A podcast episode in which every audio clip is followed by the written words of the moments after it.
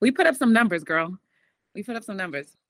Listen, one thing no one can say that this was real. If you were there, this was real. Like this was real. It, it was we we we earned all of it and we don't like to you know, both of us, we do a very good job with a bad job with accepting the fact of like we did the work. Like it that it is what it is, you know. Um and yeah, the recap, and this is just a fraction of it, you know, you had to be there.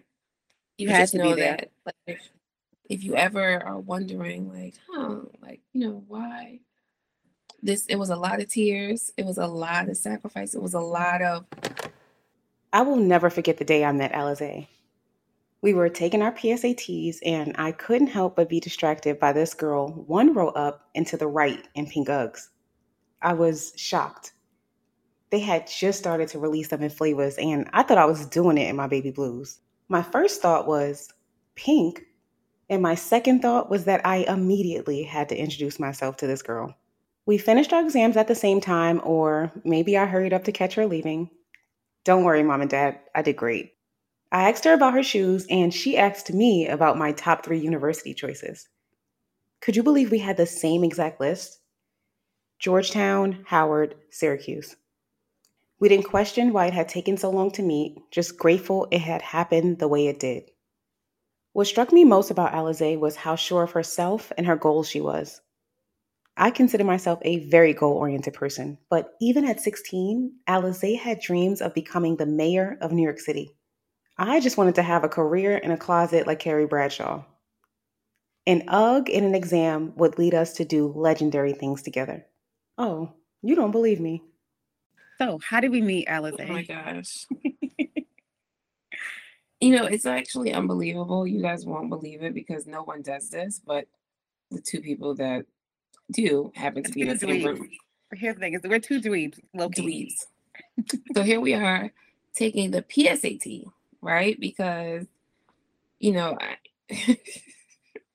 everyone is supposed to take the PSAT. I think this was like probably our third time taking it, trying to perfect this score in preparation for our SAT. Because we had to get into our reach schools. Our we reach school. To. We because we were both Hoyas that we knew we were going to Georgetown from the time we were six. Um, and we go and take our PSATs. And of course, there's only two black girls in the room, her and I. And the two black girls, what do they have on their feet at that time? Some colorful Uggs. so we're both looking at each other like, hey girl, you know, you cute. You cute, right? But you can't talk to no one. This is PSATs. Like you supposed to be focusing on your test. we're now trying to rush through the test because we're trying to meet, we're trying to meet and mingle.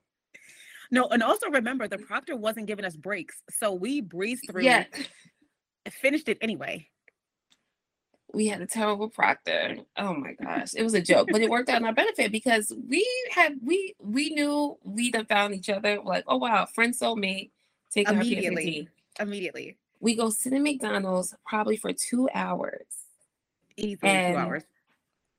Talk as if we'd known each other forever. Like, and we're both signing up to do Posse, which is the scholarship program that sends you to like these baby Ivy schools we had the same schools listed for posse. Same exact schools. Same like, schools, yeah. like in the same order. Knew that we wanted to go to Georgetown. And then we realized that we had so many mutual friends in Harlem. And we're like, okay, great. This is this is a win-win. We're now besties. And literally, we have not stopped talking since from that, day. day. From 16 or 15, 16 years old. No, yeah, it was 15 because you, had the tea party for your 16th birthday. No, we were 16. I had the tea party for my 17th 17th birthday. Yeah. I throw a party child. And also Tiffany throws a party every year. And that is where the marriage began. And it has not ended. It has not ended. Um Ali wound up going to Howard University. I'm a bison by love. Yes, she's um, a bison adjacent. I went to Syracuse. Um, and again, we, we literally like were Ali was honorary Orangeman. I was an honorary Bison. We stayed at the hip all throughout yes, that first year process. And I have to thank you because, you know, a lot of our friends weren't immediately going to university, right? And so it was nice to have somebody from back home who got it, who was also having these transformative experiences on campus. So much so that after our first year, we came back and I will let you tell what happened after a cookout that maybe inspired something that changed our lives. So the summer we were going to college was also the summer in Harlem where, you know, we can't say that gun violence didn't exist, right? I think that it exists in a different capacity. Um, and I think it was like really like if you were in that world, then you were experiencing certain, you were having certain experiences, but it really wasn't trickling out of those spaces. I think that's fair to say. I think the year that we were going to school, 2007, you know, maybe we were older. And again, we were always kind of running the streets, but maybe just a different capacity um, that gave us a higher visibility. But this in particular situation was definitely an anom- anomaly that then became the norm, unfortunately. Um, so we are leaving this cookout and walking what up 125th Street. So walking east to west. No, I was driving. Oh my god! Remember, I was driving. We was driving from the east side east to, to the west side. Yeah, we're going yeah, east to west. And a big shootout happens in front of the statue on 125th Street, and we're literally watching people scramble up and down 125th Street from the shooting. And it's like it was in that moment where like time out. Like this is our these are our peers, you know, like we are having a good time. Cookouts are normal in Harlem. This happens all the time. And this is how this ends. Then we fast forward, what, two weeks, three weeks later, the person I was dating someone and there was a shootout that happens right in front of my building where, you know, one of the guys that we knew ended up dying, that I witnessed die right in front of me. And Tiffany and I are like, okay, time out. Like, this is not the Harlem that we know, or this is not, and this is not the Harlem that we want to leave, knowing that this is now becoming a thing. And we started to do more research and just understanding, you know, one, how gun violence increases during the summer, just understanding the way that was happening with gun violence amongst young people. And we said, okay, we have to do something about this. And Tiffany comes up with this amazing idea to do an event in all of 24 hours, um, you know, honoring Yo, something is really wrong with me. Yeah, like literally, it's like I have this idea. Like Tiffany, we're about to leave to go to school like today. Like, what are you talking about? You have an amazing idea. Um, and wanting to honor people in the community that was doing positive things to combat gun violence. And that was the birth of Young Harlem. And Tiffany goes, let's start a nonprofit. And I'm like, Tiffany, again, great idea. We're going to school. We're start, we're now freshmen in college we have no idea what we're about to get into, but okay, great. We're to start a nonprofit. Um, and we just started, you know, and I think this was one of the things, the lessons that I would love for just many people to learn, but just especially young people, right? Like sometimes it's just about the process, right? You can't think about what your end goal is. We didn't have no idea what the end goal was. We were just moving minute by minute in terms of like, what should we produce to help produce create this idea um, that's going to hopefully impact the lives of young people in our community that's it nothing more nothing less right how do we start to like really promote and elevate this crisis so that folks know that we're paying attention to it that we can start getting our peers aware of it and we as a whole can just start making changes small changes that's what we did we're we're we're doing the work. Um, we're building this nonprofit. We have no idea what a nonprofit means. Like we have no idea what we're supposed to be doing in terms of like producing this thing, but we're like we're going to do the work. We're committed to the work. We're committed to the process, um, which lands us, you know, winning an award and being recognized by BET for Black Girls Rock. And then we were, well, yeah, fast forward four years. So like we're doing this throughout college, coming home, having events working on programs. And once we graduated college, Black Girls Rock took place. We got awarded for that. Um, and now we're back home and we're like, okay, now we can start doing more things for Young Harlem. Um, but again, it's recognizing that, like, if you have an idea, just start it, right? Like, you don't know what is going to turn out to be, you don't know how it's going to change your life. You know, something as simple as, and I was laughing about this other day, Tiffany our friend Kathleen was our publicist because she was in PR she studied PR, so we said you're going to be our publicist. Come on over here. Come on and, over here. And, and we do don't know stuff. yet, right? Yeah. Because we're starting to do after Black Girls Rock. We're having all these media outlets reach out to us. We're having all these awards. We don't know anything about PR or what we're supposed to do. Our friend becomes our publicist, who then meets another publicist, and she starts working under her. And the relationship has grown since that time, right? And it's Mhm. like that's when we talk about networking across, you know, we weren't even cognizant of what we were doing, but we were doing it, right? Like tapping into our friends and looking at their skill sets and things that they were excited about. And we're like, okay, just like come on over here and do that, right? You like fashion? Can you come style us for these events? Because we need to Right. look good, right? And to now fast forward and look at all of us and where we are now is like, you know, yes, we we we we wanted to do bigger things with Young Harlem, which we will be um, come back to. Um, back to- but the real power is just how this opportunity shaped all of our careers, you know, in the future, like now looking back at it from the past. So Yeah, if you have an idea, just start it and pull in support from those around you. Shout out to our girl Kathleen Crawford, who went on to work for the legendary Marvet Britto. Put some respect on your friends' dreams and build together.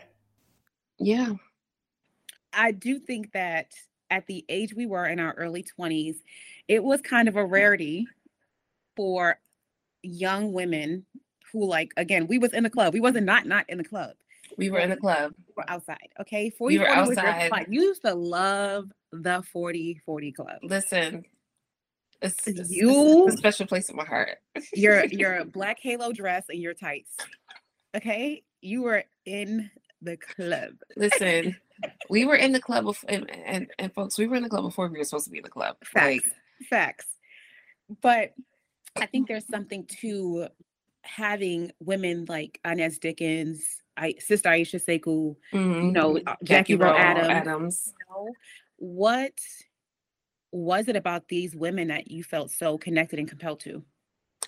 Um, those three in particular really shaped, really, really shaped me. Um, because, you know, again, I am, my focus has always been community, but from a corporate lens, right? And figuring out how do you balance the two, right? Like wanting to essentially serve as this trestle that's connecting corporate world to the community wanting to be in a space of giving back. Um, what did that look like? I had no clue. You know, and then you meet these three women, you know, one council member, two strong community activists that again has strong ties to the corporate space that are that that was willing and able to bring in leaders from all across corporate America to Harlem to talk about the issue of gun violence never seen it before, right? Um, and you're talking about a space that wasn't really fully de- developed. Social community impact, corporate social, corporate social, what is it? I'm blanking. Corporate social Responsibility. responsibility. Lord, mommy brain. You know, that was not a real, honestly, not a real thing. It wasn't a well developed part of the business for businesses. Um, so I saw these leaders doing this work, and I'm like, okay, I can do this whether it's just within my space. And at that time, it really was just like, how do we change the face of Harlem? Like, we know that Harlem is changing. We know that the leadership in Harlem is going to be changing. How do we become a part of that? Right. For us, it was just like working within our backyard because we felt so indebted to our community, right? Like, you and I would not be where we are if it wasn't for Harlem, if it wasn't for the people in Harlem. So that really was the focus at, at first. Um, and these women they gave me like the blueprint like this is how you do it and then this is how you put your own twist to it. And jackie rowe adams specifically because she was she's been able to keep her ears to both sides of it right? To be locked in with the community that like built harlem but still tapping into you know the younger part of harlem and seeing where harlem is growing into and just understanding that you can have that balance right? That you can be everything you want to be and still make an impact in your community and make sure folks know that like as you grow you're bringing them along with you. Um and it really has been monumental because those three people are, are like true like for female empowerment like true anchors in our community. Um so super grateful for them because it would not have been possible. Love all three of them much love honor and respect to all of the incredible women who raised us young girls and those who stood on the front lines for our young men like tamika mallory lisa evers ashley and dominique sharpton definitely do your research but i'll give you a crash course on one Jackie Rowe Adams, a community powerhouse with a heart as good as her dance moves. Within a few years of one another, Jackie lost two sons to senseless gun violence. Since then, she's dedicated her life to supporting grieving families and lobbying for safer gun laws through her work as the founder of Harlem Mothers Save. The organization's acronym stands for Stop Another Violent End. Jackie, all of 411, would report to Harlem Hospital with Sister Iesha Sekou, most times in the middle of the night, to do retaliation prevention after a shooting. These women would sit with these young boys full of rage and sadness and fear and beg them to consider non-violent resolutions. These small windows of time, these midnight appeals to humanity, have often been the deciding factor of another one of us being gone too soon. I want to go back to something you said about how we took a step back and looked at where the trends were, especially in gun violence. Something you were keen to very early on in our friendship and in this process with Young Harlem was that correlation between kids are off for summer, they come from low income households. This is kind of the result. How did you make that through line?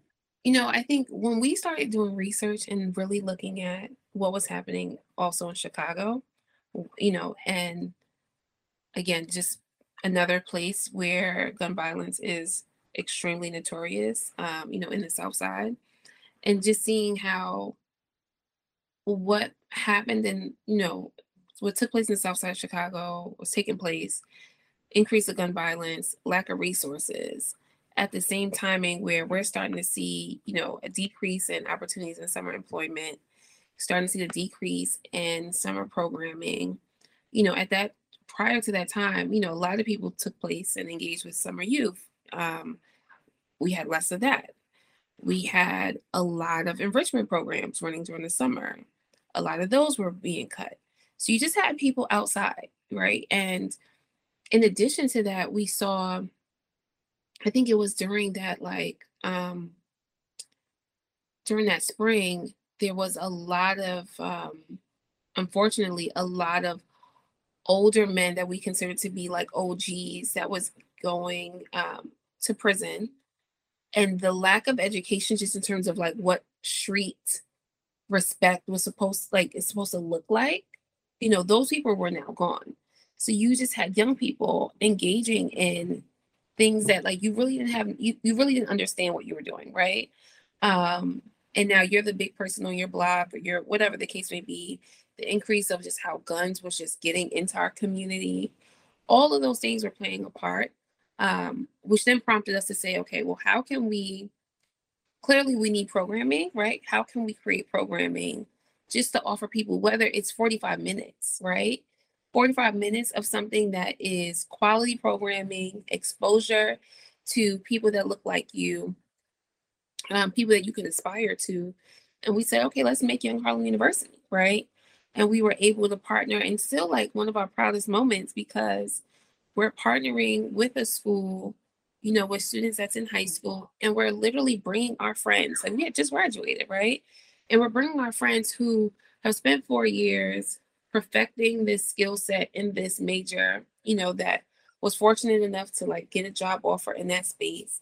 And we're like hey can you come in and do you know a 30 minute 45 minute class?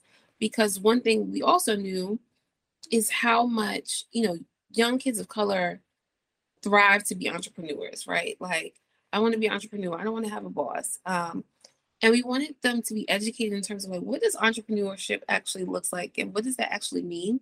And that yes you want to be an entrepreneur but you still need to know all these key elements and bringing in our friends that were that had expertise in finance expertise in you know advertising, expertise in law, to talk to these students about all these different areas of creating a business and then having them like our little own Shark Tank, them create their own businesses and pitch it back to us. Like, you know, again, we we didn't have the capacity to run programming all day, but we knew that okay, for 45 minutes, we're putting you in a space to talk about something that you might not be exposed to. And hopefully that transcends your day, right? That let you can now spend the rest of your day thinking about things a little bit differently because wow, I just met someone that's 21. I am 16 that, you know, no, they're no subject matter expert, but they're starting their career out, you know, that they are, they've graduated college, um, talking to me about my future, you know, there's hope for me.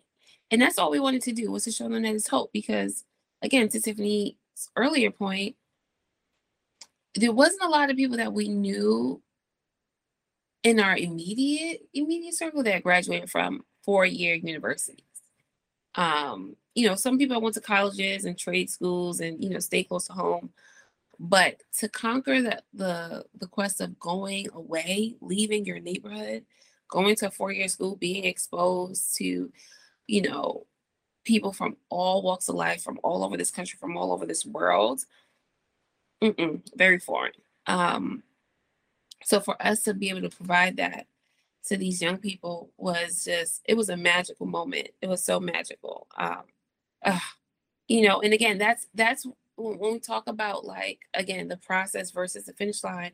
We had no idea how we probably changed the lives of some of those students, right? Again, not being focused on the end goal, being and, and just looking at the process of it. These kids probably walked away like, I can do this, right? Like I can go to school, you know, I can okay, Papa.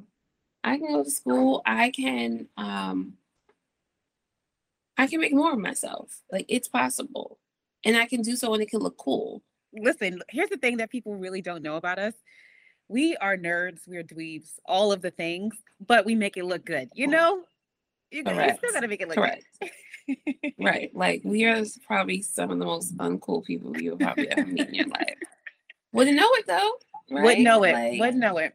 Wouldn't know it. Like we the things that we that really gets us excited, you'll laugh at. But you know, it does show whatever. some enough it, but what i will say to that to that very point of like not uh you know you can't be what you can't you've never seen or you, you can't see right it's like what i do now um felt like I need to be an old white dude in a suit to be a creative executive in this way. I didn't even know creative executive was a thing. How had all these experiences? Because at this point, we're doing Young Harlem. We're expanded now to Young Harlem University.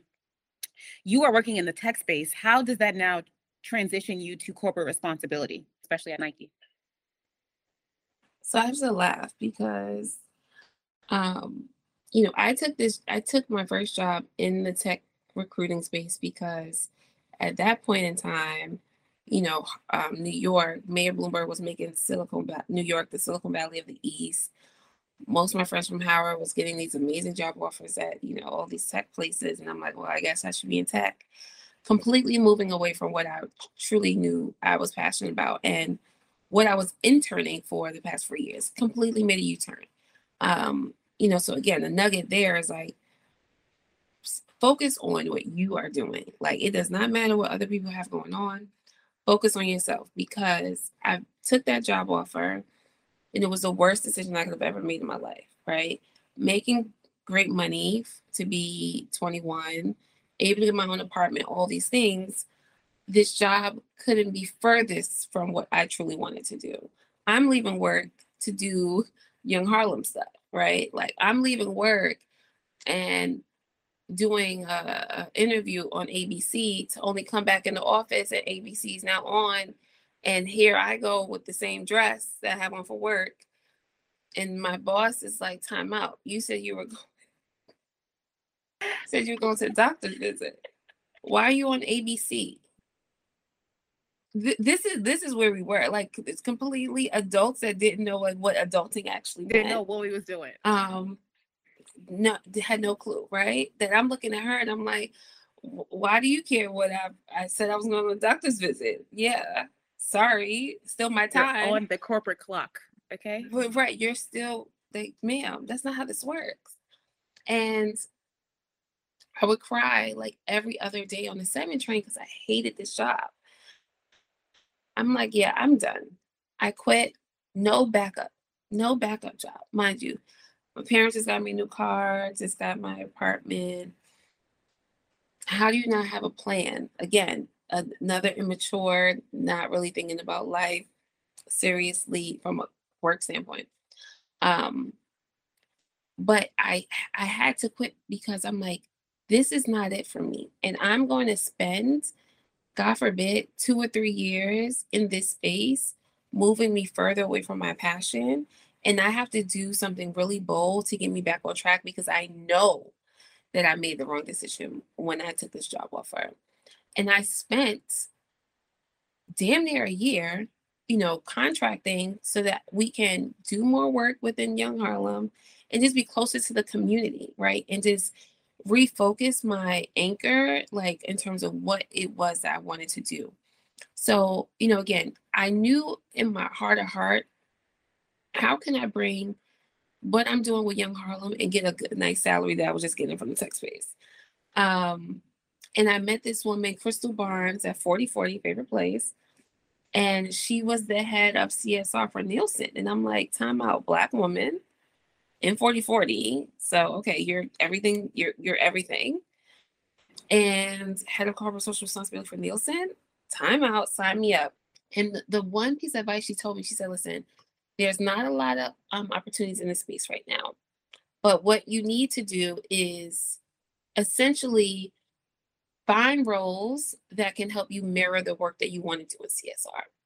And she told me that's like community outreach, that's external affairs, you know, you can bring the element of CSR into those spaces so that once a job offer opens up, you have now done the work, even though it was called something else. And I then landed a job in the mayor's office. And now I'm like, okay, doing as a director of community affairs.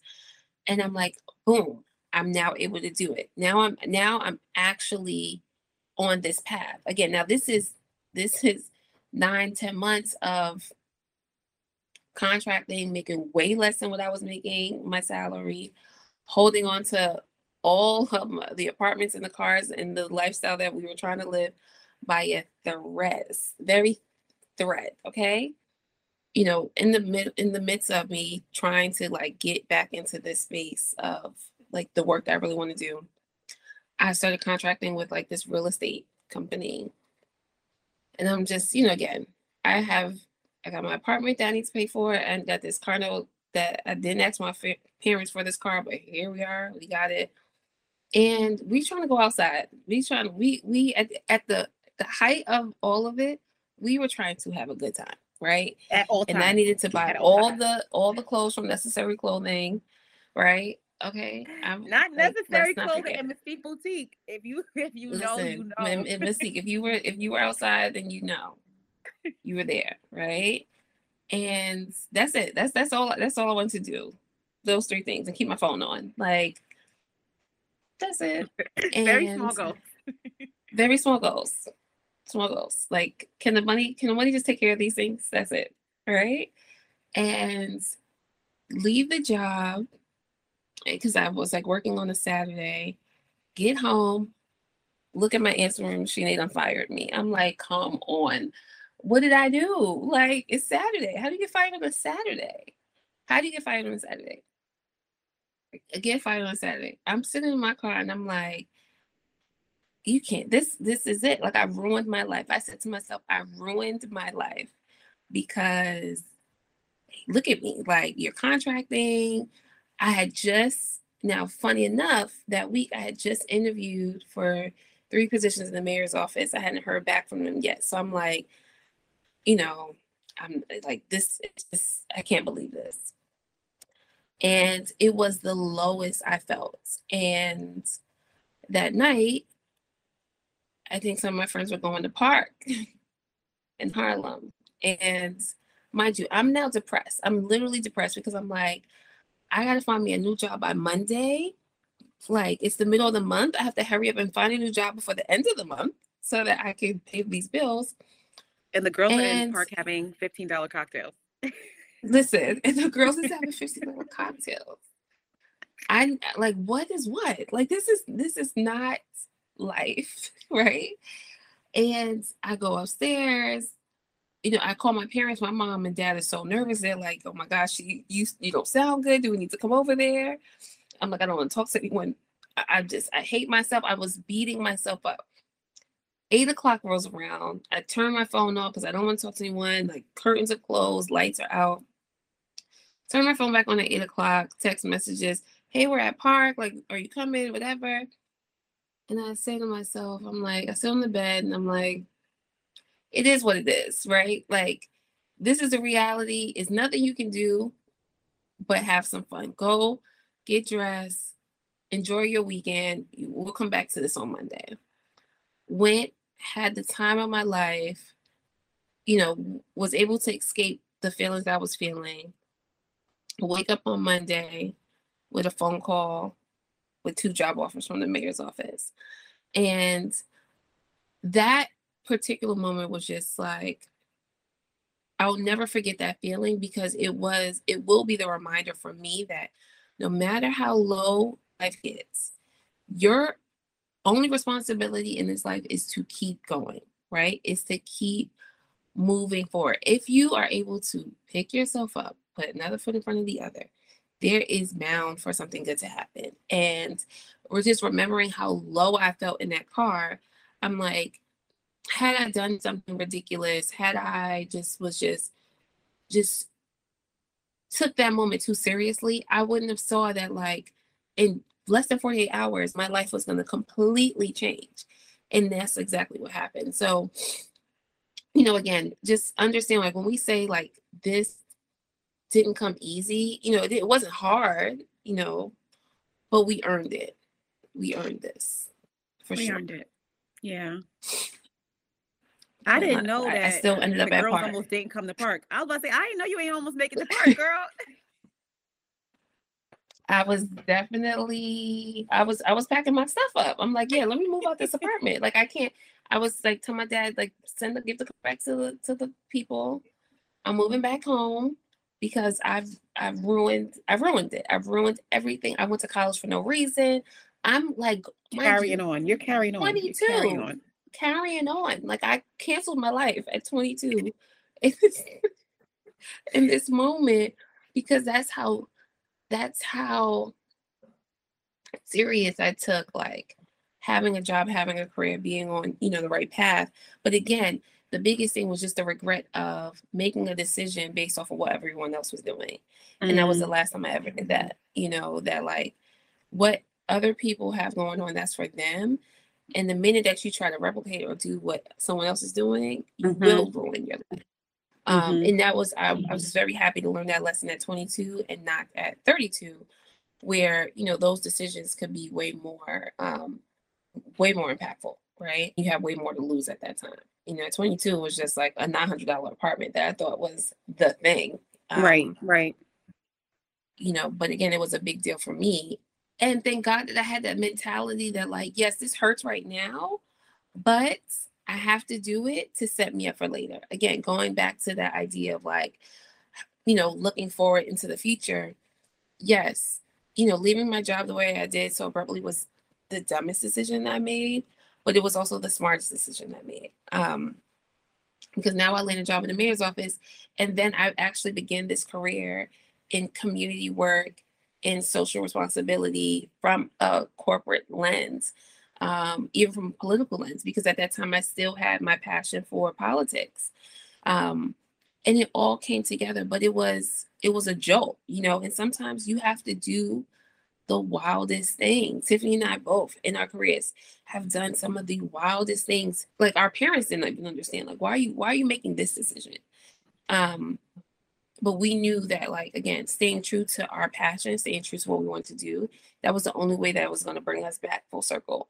Um, and grateful, you know, because again, that this space, even to this day, there's more roles opening up, but it's a very small niche um, space and everyone wants to do it because everyone wants to do work that feels good but pays well right um, and i'm very fortunate that i get to do it at the top everyone wants to do work that feels good but pays well Alize is now the director of social and community impact for New York City at Nike, a job that didn't exist when she and I were dreaming and scheming in our colorful Uggs. See, I told y'all, a legend. Alize, Hello. you are a very well known Howard graduate. I will say every time I meet somebody from Howard, I say, Do you know Alize Beal? And they go, Allie from School of B? You're very well known. Okay. Um, you are an award winning philanthropist. You are a wife. You are a mother of three. You are a big sister. You are a wow. fantastic friend. What does the quote, to much is given, mean to you? Mm. Tiffany is my favorite quote of all times, and I will quote this quote until I die. But it's it's because I've literally, if you ask me, you know, what's my favorite quote or what does this all mean, that phrase is going to come up because I've been hearing it since I was 14. Um, and at that time, not really realizing how fortunate I actually was um, and and that's for and fortunate that I was going to remain, you know, knock on wood, thanks all be to God.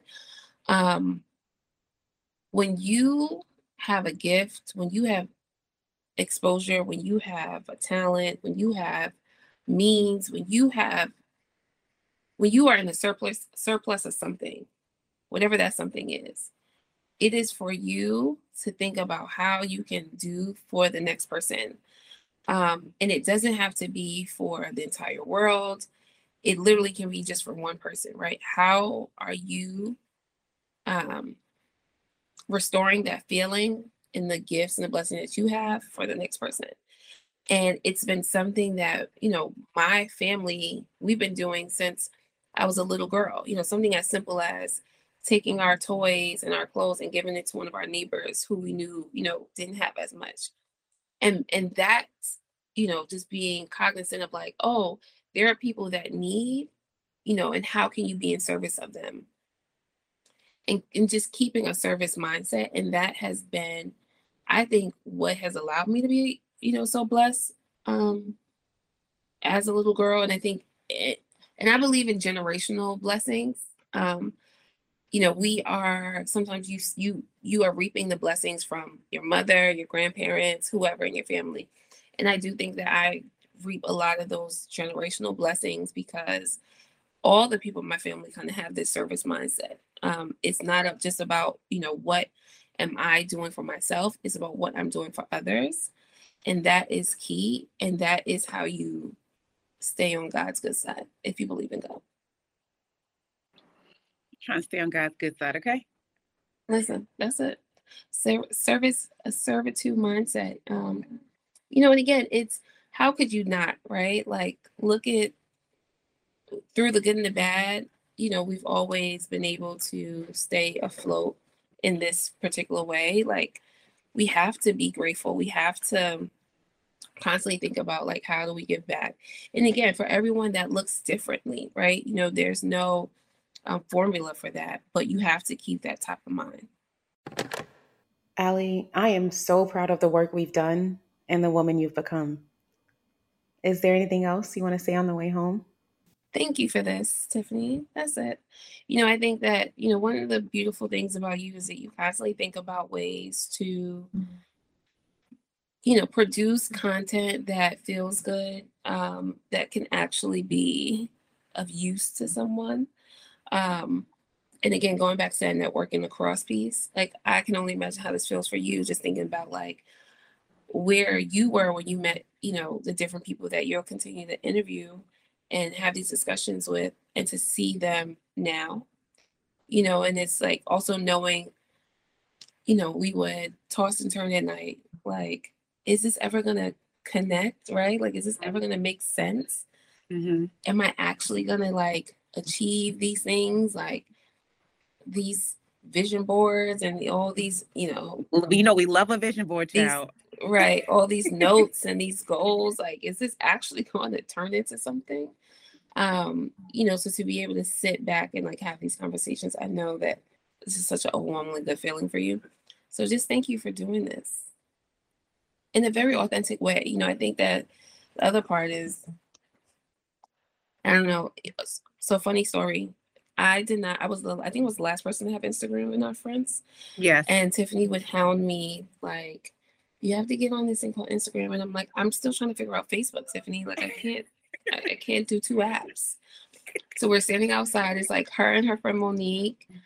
And Monique is like, absolutely not. Like, you need to get on Instagram. Like, this is like this is disgusting. Like, you're running a nonprofit. You don't have social media. And I'm like, but what am I supposed to do? Take photos and do what? I gotta make captions. I'm like, I don't even know how to do all of that.